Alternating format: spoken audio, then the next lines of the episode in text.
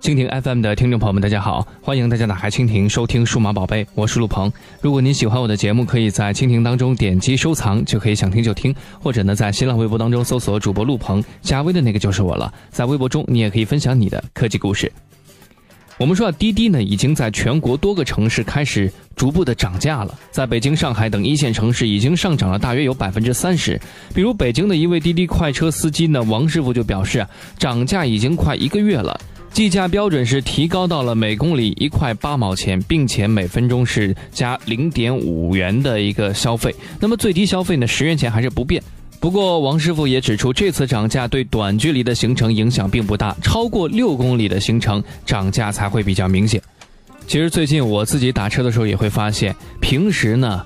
打车呢，因为我家离单位呢大概要有十二三公里的距离。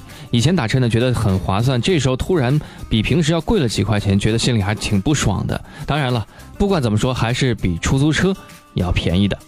所以说呢，滴滴快车的涨幅呢大约在百分之二十到百分之三十。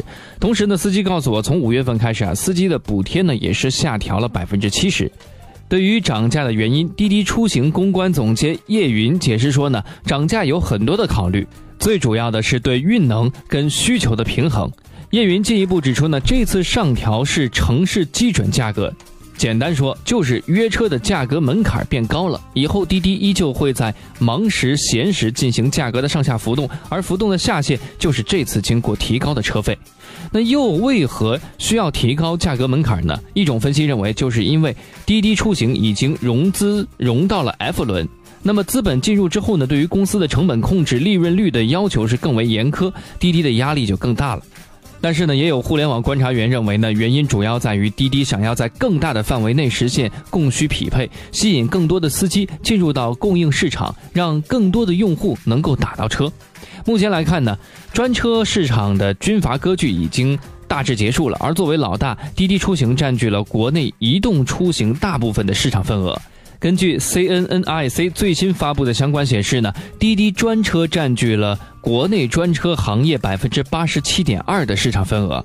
今年三月十九号，滴滴出行也宣布，当天其全平台日订单首次突破一千万，也就是说，相当于每秒就完成了一百一十五个订单。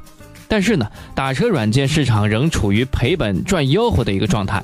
今年初，几家公司都或多或少公布了2015年的财务信息。Uber 官方透露，在中国一年亏损了十亿美元。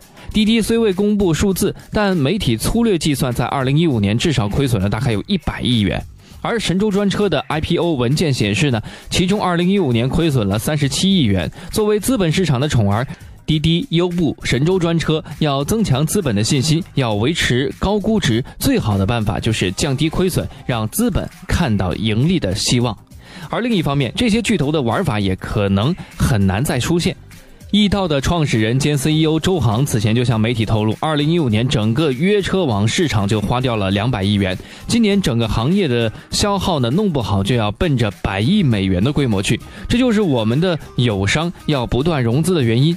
我相信规模做得越大，资本市场就越缺乏耐心，最终所有人都要考虑烧钱之后的出路问题。约车平台如此烧钱的背后，正是用户对于价格的敏感。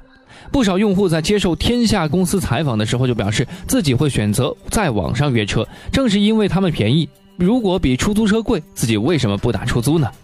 网络约车或许已经走到了一个面对新一轮抉择的时期，到底是选择用户继续烧钱，还是恢复正常市场，走向技术战、运营战，最终走向盈利？这仍然是一个需要移动出行企业巨头们不断思索的问题。